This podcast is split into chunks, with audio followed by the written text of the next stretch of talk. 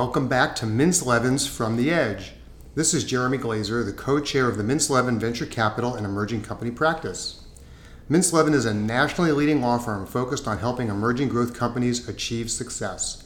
Check us out at mintzedge.com. Well, we are really fortunate today to have uh, with us Cliff Boro. Cliff is a very experienced venture backed CEO, founder, investor, and entrepreneurial catalyst, and he has helped over a dozen companies from founding to exit. He's currently a general partner of Simplexity Holdings, which is a group of companies that are dedicated to unlocking the full potential of startups using a proprietary collaborative science based model. Prior to Simplexity, Cliff was the managing partner and co founder of the Team Group, co founder and CEO of Zooey.com, which was sold to Saban Capital, co founder of CVT Ventures, chairman and CEO of Infogate, which was sold to AOL Time Warner. Cliff also currently serves as the chairman of One App Works and as a board member at Agentology and Paperless Proposal. On today's podcast, we're going to discuss Cliff's extensive experience in starting and funding a number of companies and the lessons learned along the way. Well, Cliff, thank you so much for joining us. Great to be here. Thanks for having me, Jeremy. Of course, we're delighted. Well, Cliff, tell us why did you choose this hard life of starting and building technology companies of all the things you could have done with your life? I ask myself that every morning. Um, I don't think uh, being an entrepreneur is something you necessarily choose. I think it chooses you. But I think it goes back to my father, uh, who passed away 16 years ago, but was my best friend, who taught me early on as a child that there's two, you know, really great ways to make money and to do interesting things. One was to work on Wall Street managing money, and the other was to invent things and start companies. And I was the kind of kid to listen to my dad, and uh, my career trajectory has come from that map. Wonderful. Well, you've certainly been involved with a lot of companies. How, how many companies have you raised capital for? Uh, I've been formally involved either running a CEO or chairman or board member for somewhere between 12 and 15 companies that have either received real angel or venture capital. Okay, that's that's a lot of experience. That's a lot of companies. They, you're not you're not that old, Cliff. They, I'm older than I look, but they say experience is what you get when you do not get what you want. Yes. So by that, I have experience. One of my all-time favorite quotes as well. So you've raised money with a lot of companies.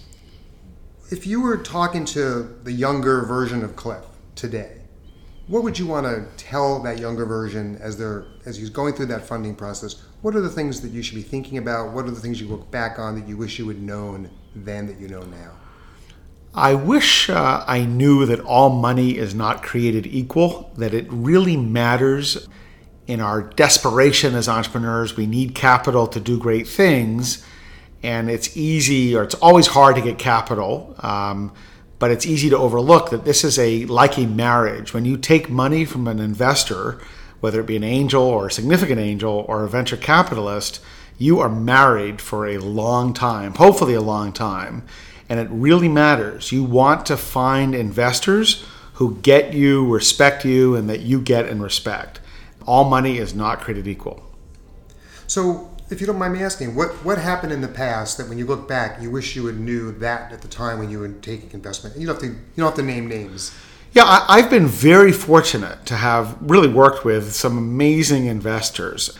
And I've gotten a lot better as I got older in finding investors who I loved. And uh, so I've been very lucky. Early on in my career, I, I probably had you know investors that were so financially driven and uh, you know didn't weren't really all in. Like the the the, the alignment when when you're hiring employees as a as a CEO, I always tell entrepreneurs to look for patriots, not mercenaries. Meaning, you know, hire for people who really get the fundamental vision of the company. I think the same is true with investors because every startup that I've been involved with has really rough patches and it shakes people out. You really learn more about yourself and investors around the table, and you're on a lifeboat at sea with these folks. And uh, and I just I've gotten much more discerning and have been much more patient to find investors that I really want to work with. So, how do you find those investors? Sitting here today, thinking about the person sitting out there who's thinking, okay, I hear you, Cliff. I want to find that patient investor. I want to find that person that's willing to work with me when the inevitable, you know what, hits the fan and we have to pivot the business. How do you go about that? How do you find that person? It's uh, a strange paradox of the Valley, especially, that you can really only meet venture capitalists by being connected by people that, that they already know. So it doesn't really make sense in kind of a meritocracy, kind of flat global world where there's talent in so many places. But for venture capitalists who have capital, they're constantly pinged and they're constantly asked for money. And they've developed a system that's almost universal in all venture firms, which is if you can't figure out and triangulate to get to them through someone that they know and trust, preferably someone who they've who's made money for them, then or or a great law firm like Mintz, like people that they trust and know, you're not going to get there. And it's not fair, but the reality is you have to do your homework. You've got to meet people that know VCs. But I think one of the great pieces of wisdom that I've been taught, which is when you meet people don't focus. It's kind of like JFK. Like, don't ask what they can do for you, ask what you can do for them, especially when you're meeting people who are farther along in their careers or more advanced than you. People who have a lot are asked for a lot. And if you can pinpoint things that you can actually do for them, I mean, ultimately, one of the nice things about the venture business is it's still very relationship based. And fundamentally, I think relationships are built by digging wells before you're thirsty. So don't wait until you absolutely need capital. Start early, attend events, and online today, you can contribute regardless of where you are. You can get credibility, you can get noticed if you contribute to responding to a venture capitalist blog in an intelligent fashion or a podcast like this and sharing it. You know, there's so many ways to build currency and connections online. You don't have to schlep to Sand Hill Road to do it. That, that's great. And that really leads to kind of my next question, which is fundraising is a process. And you kind of outlined a little bit about how do you actually make the connection. What is it that an entrepreneur needs to be focused on before they're ready to raise, whether it's angel money or venture money? What do they have to do with, from the business perspective before they start making those, you know, outreach uh, contacts? So the environment's changed so dramatically in fundraising because even angels today want to see metrics and data. So, you know, it's changed so much from my early dot com days when all you needed was a PowerPoint and a prototype and a good story. Investors really want to see data earlier and earlier, and that's just a reality. Unless you're a re- repeating entrepreneur like Elon Musk, who could do anything and raise money for anything based upon track record, if you're just starting out, I think you also have to temper your expectations you know, the, the venture world is not going to hand you $10 million for an idea anymore. You know, they, the lean startup methodology, the iterative, the iterative process of raising just enough, you know, bootstrapping, there's a lot of pressure for you to actually build something and to, to achieve traction before you even raise outside money that uh, heretofore wasn't you know present in this market, but it's a reality. Um, I think if you have you know, hockey stick, and if you have growth, and if you have something that's going up to the right, and it isn't just expenses, I think you can raise money. You know, by sending your Google Analytics account to a VC and say, "Look at this." Like, if you have traction, you don't even need a deck and story or business plan anymore. If you have traction, you call the shots and you can raise money. Uh, a famous VC friend of mine says that there's nothing you know, like numbers to, uh, I'll be polite in this podcast, keep it G rated, but there's nothing like numbers to screw up a, a, uh, really good story. So if you don't have numbers, you have to get your story down. You have to figure out a way to authentically and powerfully communicate why you're doing something and what you're looking to, to really change and not just be a, uh, a small improvement on something, but to radically change up a market and you've got to get your deck right, your financial model right. You've got to understand your your key assumptions and be able to defend them or at least have a conversation around them. So, what about infrastructure? I mean, your your current business is is somewhat built around providing infrastructure on a outsourced, you know, less expensive basis for early stage companies. Do they have to have that infrastructure in place before they go for the angel financing or the venture financing? Is that important? I think that there are things that are more important, but I think that not having your accounting and your legal affairs in order can create a situation where you actually make inroads with investors and then things blow up because they look under the hood and they run away. So I think you know ha- making sure you have a great attorney, making sure that your company can legally accept money, that you're you know duly authorized to do business, having the right accounting and keeping a data room and doing options and stock grants and all of those things are important so that you know you get the check and you you you withstand due diligence. But there are more important things than that, which is you know fundamentally setting out to do something really interesting and to show investors that you have the the grit, the integrity, the tenacity, the knowledge, you know, to move mountains to do it. That's still more important than anything else. Cliff, you, you've raised money from angels as well as from venture capitalists what is it? What does it take to raise money from angels? And then we'll, then we'll talk about venture capital a second. What, how does one raise money from angels? So there are angels that act more, super angels that act more like mini, you know, small seed funds, and I think that they're kind of in a category to themselves. In generally, angels, and I've I've been you know dear friends with David Rose, who's a famous angel in New York. I've learned a lot from David through the years. Angels in general want to make money or they'd like, they'd like not to lose money, but typically they're investing for the adventure, for the mentorship, for the camaraderie as a way of taking their knowledge and imparting it to the next generation. So, my advice to entrepreneurs is find angels that can add value beyond capital. And I've been blessed to find those people in almost every business that I've helped or either started or have helped other entrepreneurs. Find legitimate people of means that possess knowledge in your field that can help guide you. No one has had better mentors than I in my life. I should have achieved far more than I have because I've had world class mentors. But look for mentors, not just angel investors. There is an adage that has some truth to it, which is if you want to, you know, if you want money, ask for advice, and if you want advice, ask for money. um, but generally, I, I try to approach you know raising money authentically. I think it's a lot kind of like nonprofit fundraising, which people can't imagine you know asking people for money all day. But the people who do that well realize that they're also giving the philanthropist or the donor an opportunity that they're looking for. They're connecting that donor to something that resonates to their interest, to their soul. Uh, it's the same thing with raising angel money for your startup. In, in your experience, Cliff, is there any you know people, organizations that can be helpful in raising angel money? Have any been helpful to you in the past, or is this something you just have to do yourself? I think raising money is always the CEO's job. I think that you can find mentors, you can find conduits, your attorney. You know, I'm sure you folks, and I know you folks are so helpful to the entrepreneurs that you know fit your your VC relationships. But ultimately, you can delegate a lot as a founder. Um, we obviously help founders delegate accounting and finance and administration, but you can't delegate fundraising. You can't find an advisor and put them on your chart and think that they're going to raise money for you. You have to raise money because ultimately, you as the founder are what an angel is investing in.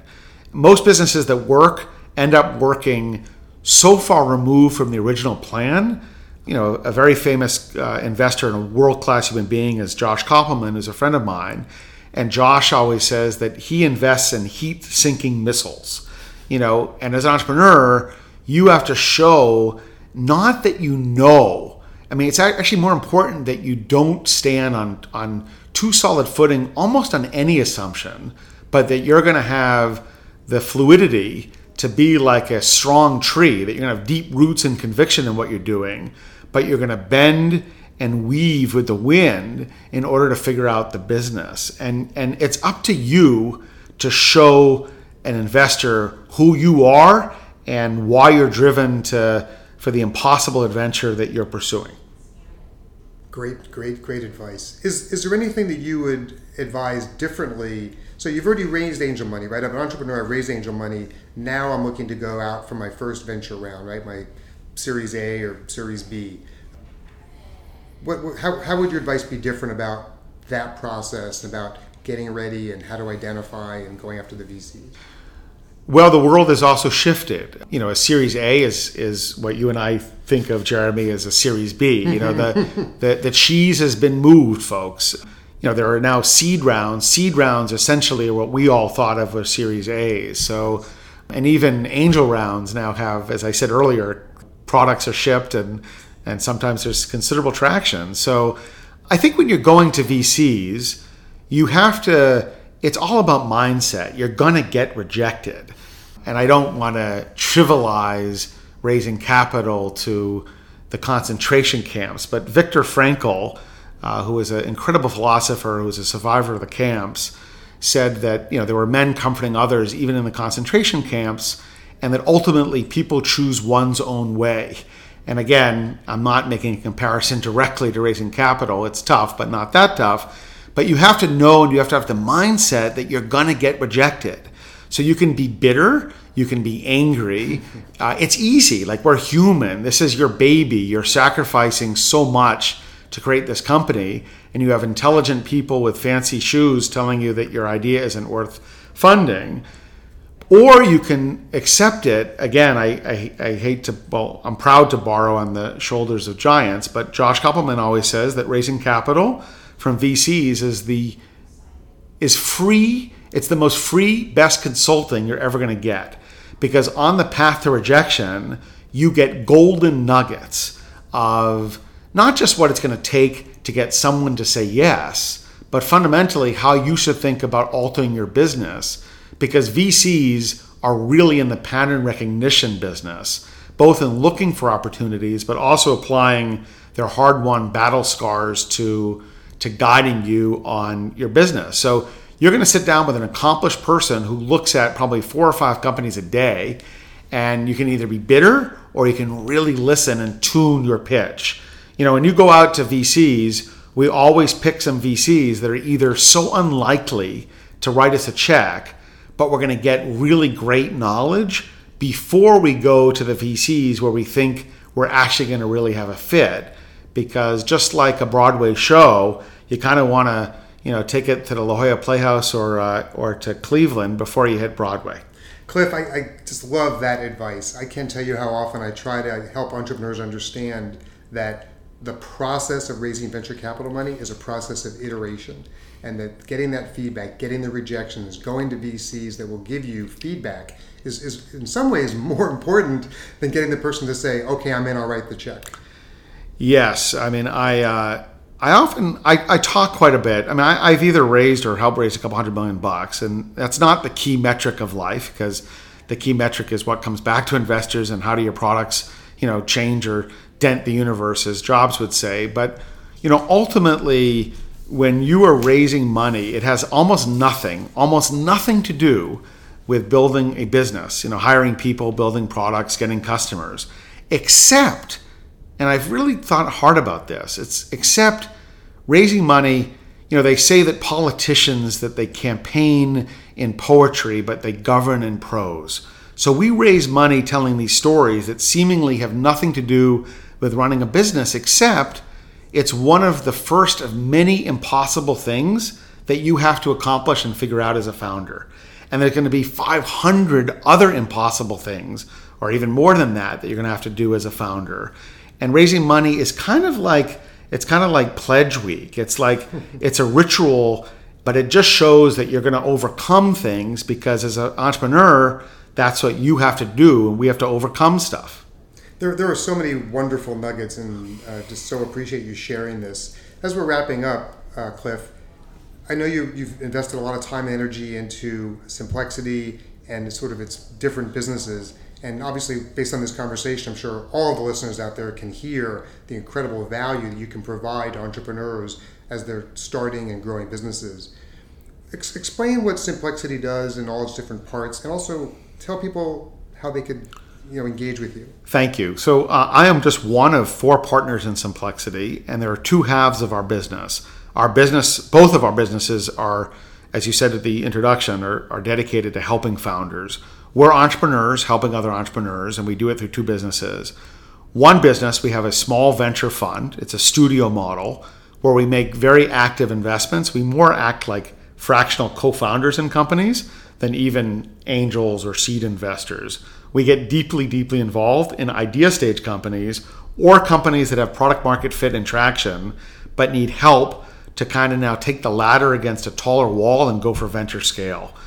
The other side of our business is a service organization where we've built what we hope to be the best team in the world that does all of the accounting, the finance, and the administration, taking all of that stuff off of the plate of founders so that they're always ready for the next raise, for the next debt, for the next M&A event, and that they can focus on kind of higher Maslow hierarchy of needs while we focus on making everything run in finance, the investor reporting, operating plans, budgeting, you know, all the foreign NA stuff, all the stuff that just if you don't tend to it, it's going to bite you in the you know what, and we make sure that you're never bitten.